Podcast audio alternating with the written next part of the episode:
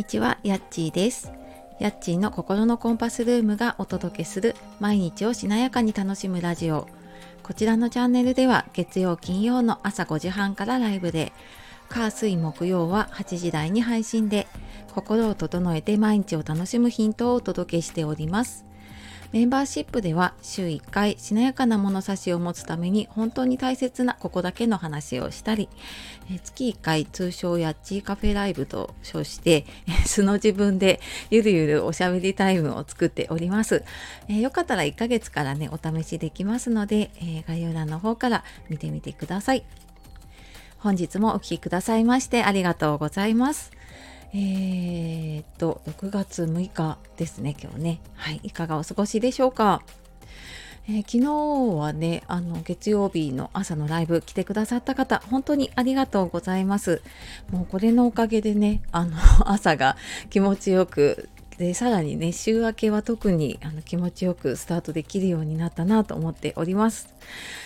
えー、初めにちょっとお知らせです。えコミュニティ欄とかね、あと概要欄の方には載っているんですけれども、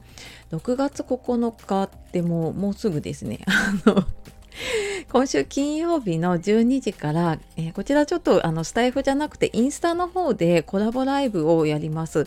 で、これ私ね、インスタのライブ自体が初めてなんですね、インスタでやるのが。なんで、ちょっと無事にできるかドキドキしているんですけれども、えっ、ー、と、スタイフでもね、配信しているかな、あの、アダルトチルドレン卒業メンタルトレーナーをしているドリミちゃんとね、えー、落ち込んだ時にどうしたらいいかっていう話を2人でしようかなとと思っているので、よかったらランチタイム遊びに来てください。で、あともう一つ、こちらも日にち迫ってきましたね。えー、6月17日土曜日の午後1時から5時まで、都内の門前仲町でマルシェに初出店します。でこちらの方はあのツイッターでつながった仲間とね初めてやるイベントになっていて、まあ、本当にね少人数でアットホームな感じでやるようになっています。で私はハンドメイドのアクセサリーを販売するんですが他にもねいろんなワークショップだったりあとピアノのコンサートがあったりっていう結構いろいろ楽しめると思うのでこちらもよかったらあの遊びに来てください。えー、で今日は、えー、すぐに結果が出ないと他のことに手を出しちゃう時はっていうことで話をしようと思います。えー、これ先週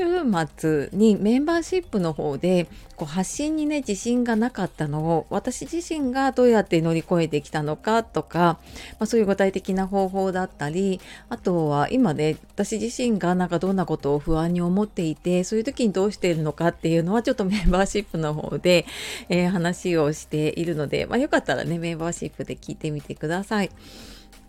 で、なんかその中で話していたことで、えー、ちょっとメンバーシップの方でね、コメントをいただいたのがあって、で、それがこのすぐ結果出ないと他のことをね、やっちゃうっていう話だったんですね。で、まあ、実際私もこれ抜け出したのが結構大きいなと思っているんですけどでもこうなんかいろんなことに興味があってやるんだけどあちょっとやってダメだなっってなんか違うことをやろうとしちゃうことってありませんか？でそんな時でもこう結果が出るまでね続けていけるようになるためにこんな風にしたらいいかなって思うことをねちょっと話していこうかなと思っています。で私自身も、まあ、いろんな発信とかね活動をやって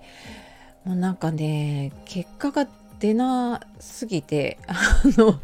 もうなんなんかねへこんでばっかりだったしでもなんか何やったらいいか分かんなくなってで何回も自分迷子になってもう抜け出せなかったんですよね。でと会社員やりながらねライフワークでそのエンディングノートの活動をしたりとか、まあ、副業にしたいなと思っていろいろ発信をしたりとかしてでまあそんなこんなでねやり始めて6年ぐらいが経っていてでまあフリーランスになってね3年目なんですけど、まあ、やっと少しずつ形になってきたかなっていうふうに思ってるんですね。でなんかこの変化の違いって何だろうなって思った時になんか自分で、うんまあ、今もここが抜けちゃうとあなんかブレるなというかうんなんかちょっと違うことに目が向いちゃうなって思ったことが、えー、3つぐらいかなありました。でまず1つ目が、うん、あ1つ目がっていうかなんか全体的にねこう自分がどうしたいかっていうのをまずね大事にするっていうのが大前提ですね。でまあなんかそれをできるそれを意識することですごくこうしなやかにというかね自分に合ったこう楽しみ方というか進み方ができるようになったなと思っています。でまず、えーと、1つ目が自分に合った目的地を決めるっていうことですね。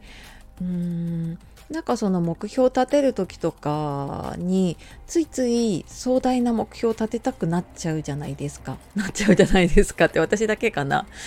なんだけどあのこれよく言われるかもしれないけどこうねあの山に登ったことのない人がいきなりこう富士山とかねエベレストとかにはまあちょっとね登ると、まあ、富士山ぐらいならいけるかでもこうエベレストにいきなり登るっていうことはねやらないじゃないですか。なんかそんな風にねこうやっぱり自分があの向かう先目的地っていうのはやっぱ自分に合ったものな身の丈に合ったというかねなんか自分サイズのその目的地っていうのを決めていくっていうのが 大事かなと思います。で、えー、2つ目が、まあ、その目的地決まったらねまず小さなステップから始めるっていうことですね。なんかこれ私も頭で分かっていながらついついなんか大きな一歩を踏み出そうとしてあの自滅しちゃうんですね。でそうするとああなんかダメだみたいな風になっちゃうんだけど自分がこうなんかゴールできるイメージが持てるところをやってみると本当にこう小さなできたを積み重ねていけるんですよね。まあ、例えばこのスタイフを始めるんだったらまず一つ、えっと、配信をしてみるとか、まあ、1週間ちょっとやってみるとかでできたら1ヶ月やってみるとかあのそういうふうにやっていってみるとあの本当に目の前のこう、ね、階段をクリアしていきながら目的地に行くっていう風にやっていくとあの無理なくね進んでいけると思います。で私もなんか始めた時にねスタイフ始めた時にこうじゃなんかフォロワーさん1,000人目指そうみたいな風に やってたんだけど1,000人目指すやり方ってちっとも分かんないんですよ。でだけどあの100人ぐらいだったらまああの、ま、何ヶ月かかければねあの1日何人かこうつながっていけばできるのかなってイメージができるなと思ったので そういうふうにちょっとこうハードルを下げるというかねそういうふうにするのも大事かなと思います。でもう一つそのハードルを下げるためにね、うん、これ大事だなと思っているのが完璧にやろうとしないっていうことですね。でこれも私結構抜け落ちててこれやろうとしてる時ってなんかちょっと違う方向に行きがちなんですね。なんかねあの振り返った時には60点主義というかあの60点でちょうどいいっていうふうに思うようにしています。で60点でやってみてそっからじゃああのあと10点増やすにはどうしたらいいかなってやっていくとあのすごく楽にできるんだけどいきなりじゃあ90点とかね100点とか目指そうとするとやっぱりなかなかできないしで最初って多分その最初にやった時の100点って後から見ると本当60点ぐらいだったりとかすることありませんか？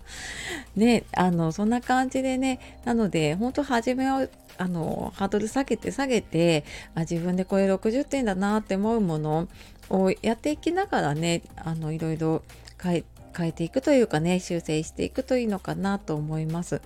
で私もやっぱり時々これね抜け落ちていることがあるんだけどうんなんかここを乗り越えるためにやっぱりそのなんか相談できる環境だったりとか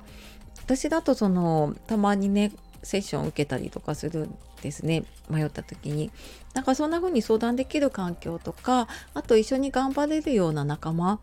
まあ、あのオンラインサロン入ってる方とかねコミュニティ所属してる方 SNS のつながりがある方、まあ、いろいろあると思います